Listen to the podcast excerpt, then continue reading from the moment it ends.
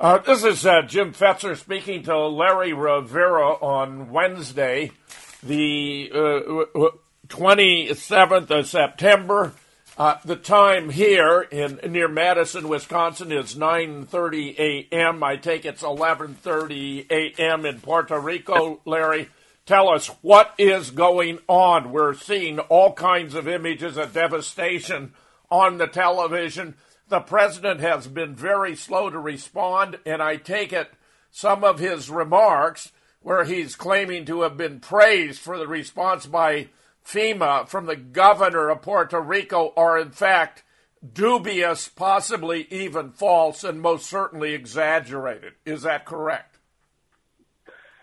Uh, hi, Jim. Unfortunately, I, I have to agree with that uh, the devastation that Puerto Rico has gone through is of epic proportions. Um, you know, Dante's Inferno has nothing on this. Okay, um, we it's very hard to describe, you know, unless you are actually here, because we've been through several phases. You know, uh, the storm itself and the aftermath. And uh, trust me, the aftermath is a hundred times worse than the storm. Because and I'll start from the beginning you know when we uh, on Tuesday when everybody was uh, already you know getting ready for the storm and fixing preparing you know the preparations final preparations you know uh, they called for evacu for complete evacuations of anybody who lived in wooden houses uh, in uh, in uh, flood prone areas uh, because of the storm surge and which is uh, you know absolutely the right thing to do uh, but people were not. I think some people uh, did not realize, you know, the the seriousness of the situation, you know, and um, unfortunately, uh, all these people have lost everything. Uh, and and let me say something. Uh, the fact that if you were in a cement uh, structure that did not necessarily mean that you were protected because I have seen complete cement walls just completely demolished by the force of these winds. We had a category five with winds up to 175 miles an hour, and uh, the electrical uh, infrastructure is completely gone. I'm not talking about you know here and there, maybe certain areas. I'm talking about completely from from one end of the island to the other. And and I have seen uh, uh, here uh, due to previous storms, uh, Puerto Rico had adopted the use of some concrete uh, uh, posts, you know, for the electrical uh, uh wiring, and these came tumbling down like like you know like toothpicks, you know, concrete walls coming down like like dominoes. So uh, when when you underestimate the force of nature in this manner, then then you you are you are at, at a very very high risk uh, of uh, even losing your life. And uh, what uh, Puerto Rico has gone through here is something that I would not wish on my worst enemy. Um, the uh, like I said, uh, fortunately, me, my family, and most of our property is secure but the aftermath, like I said, is something. The uh, just to get the the electrical grid here in San Juan is going to take months, and the island probably probably years. We have the uh, airport has been militarized. FEMA has been uh, working here since day one, and I have to uh, I, I have to uh, say that they have been uh, out front from the beginning, and they have told everybody exactly the procedure to follow and everything and and it's kind of funny because we have also lost all of our telecommunications infrastructure. There are no telephone. There was immediately after we have a little bit now, but immediately after the the uh, the storm for at least four or five days, we had abs- absolutely no way of communicating uh, from you know between one another. And and the reason that is, that is has been so devastating is because uh, you know the government itself cannot communicate within its own uh, structure.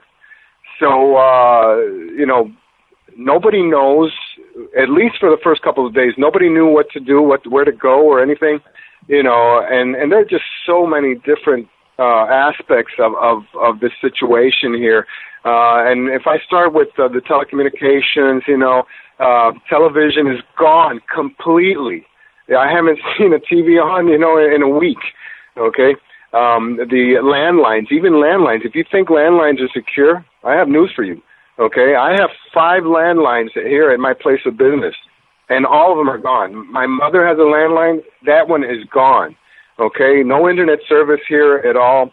Uh, the little internet service that I've been able to get I was just only yesterday, and in certain areas, a very, very, uh, very, very peculiar situation that is happening here, and uh, only on expressways could you get a signal. Apparently, since the towers are near uh, the cellular t- towers are near expressways, you see people pulled up on the shoulder all over the, you know, in the expressway. I'm going, what the hell's going on?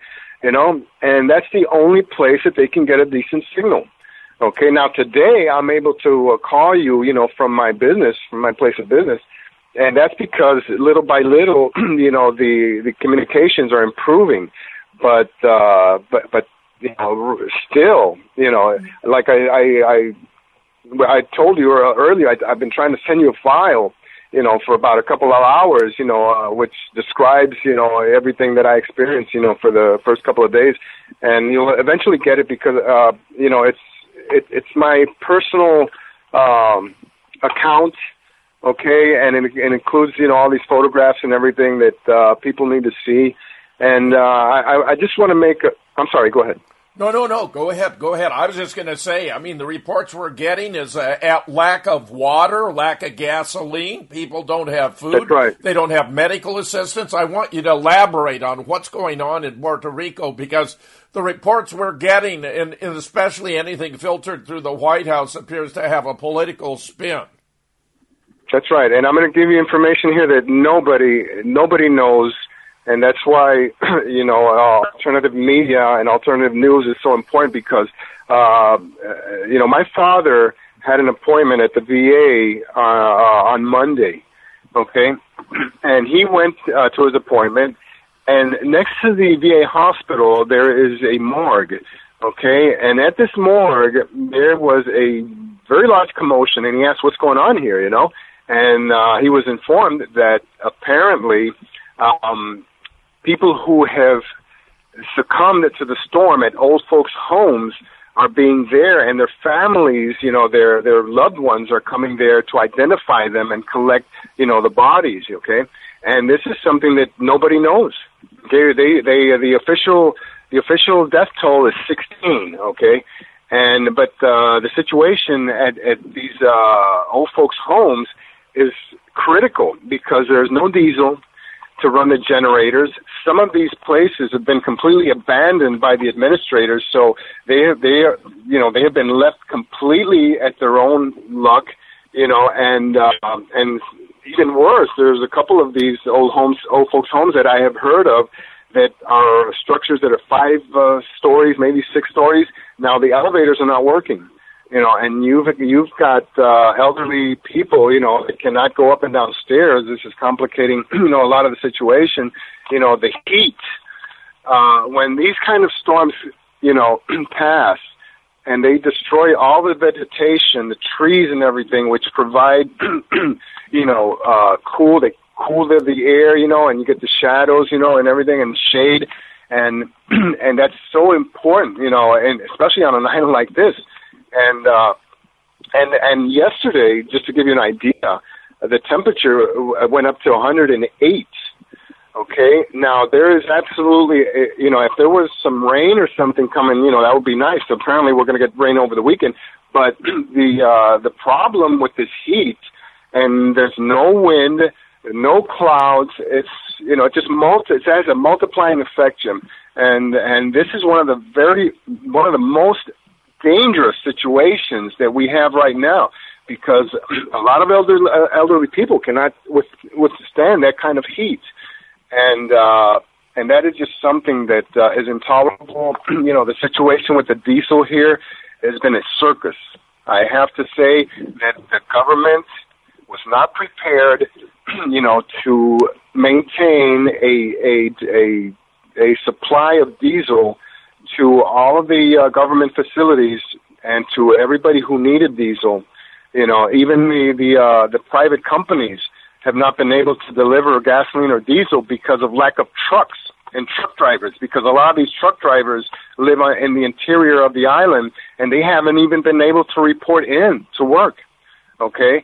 Now we have we have and this is so heartbreaking and and I mean this is something that just breaks my heart, Jim. You have gas lines of four, five, six hundred cars, miles. I'm talking about kilometers long. Now we have uh, the governor has has declared martial law, which is understandable, but the way that they have gone about it is just totally ridiculous, Jim. Because if you have if you have a martial law that goes from 7 p.m. to 5 a.m., okay, and so at 5 a.m., you can leave your house. You can go out looking for gas. Well, guess what? Gas stations are not opening until 7 a.m. And this is ridiculous. So you have to go and wait for two hours for the gas for the gas station to open, and then they're only allowing like maybe twenty, thirty dollars worth of gas. You can't even fill up. Fill up. You know, the logistics has been total, total chaos and and and and these people, a lot of these people are being ordered to, you know, report to work. Well, how am I going to report to work if I can't get to work because I don't have a, I don't have gas in my car? Okay, so we're in such a catch twenty two situation here. I'm sorry. Go ahead. No, I was just going to say to hear hear the president tell it. Uh, FEMA's everywhere on the job, providing help, providing food, providing emergency medical assistance. Uh, tell me, is that your experience? That might be uh, in process. In process, it might be okay. And and I've heard that uh, you know the airport is open. Uh, it's been militarized. You know, and and several airports are, are receiving uh, military and other aid uh, uh, shipments. Uh, um, the um, the situation where we, I, as far as tangible evidence, I have to, I have to say no. I haven't seen anything. They said that they were going to have National Guard. They're going to have, they were going to have, you know, uh, troops, you know, uh, helping out, you know, on, on traffic lights. You know, some of these cops have been standing in uh, traffic lights for tw- uh, 12 hour shifts in 108 degree heat, Jim. And, and, I mean, and, and this, is just, it's just not sustainable. Okay. Puerto Rico needs massive, massive help at this moment.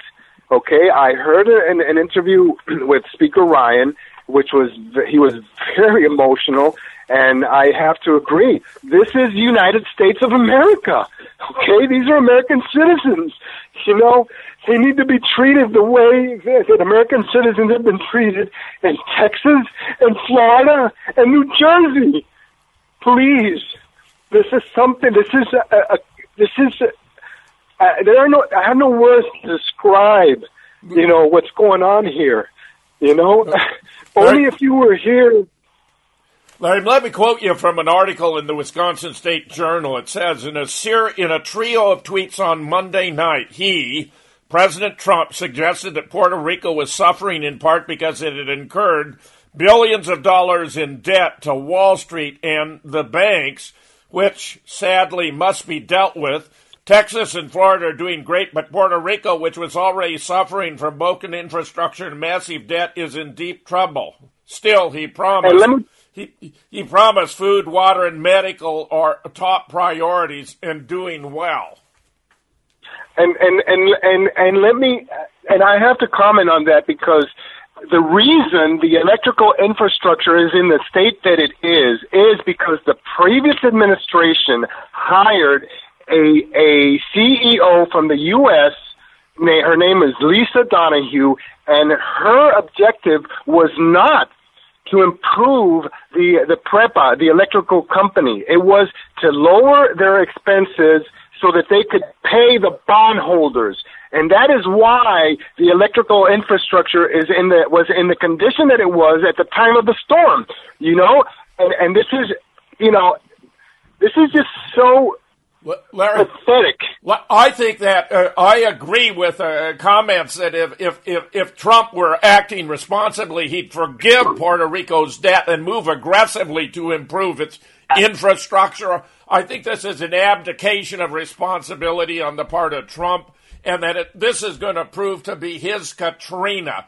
George W. Bush suffered mightily politically from his abject failure to cope with the effects of Katrina. Trump, it seems to me, is showing a similar cavalier and careless attitude. I believe this is I, going, to, going to be disastrous for him politically.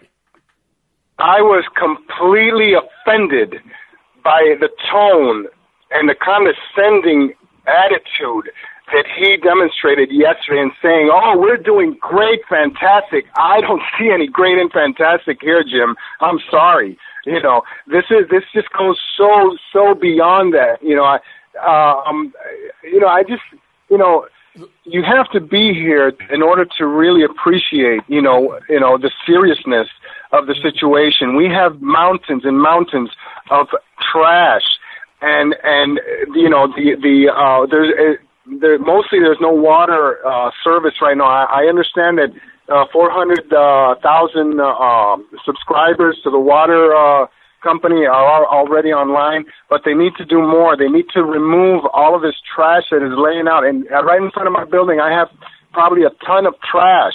Okay, and and this what this job, everybody knows that this is a very unsanitary condition. This is going to this is going to create you know the perfect situation, the perfect breeding ground for for uh, diseases like cholera and dysentery. Everybody knows that. We got temperatures of 108 degrees, Jim. You know, the trash is just fermenting there and creating nothing but bacteria and infection and and and unsanitary conditions.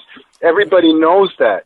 Okay, and that is why the urgency of the situation. Like I said, all the vegetation is gone you know, and and people right now without any any running water, you know, they have to go to the toilet, you know, and and this is a very very ser- serious situation that we're dealing with here.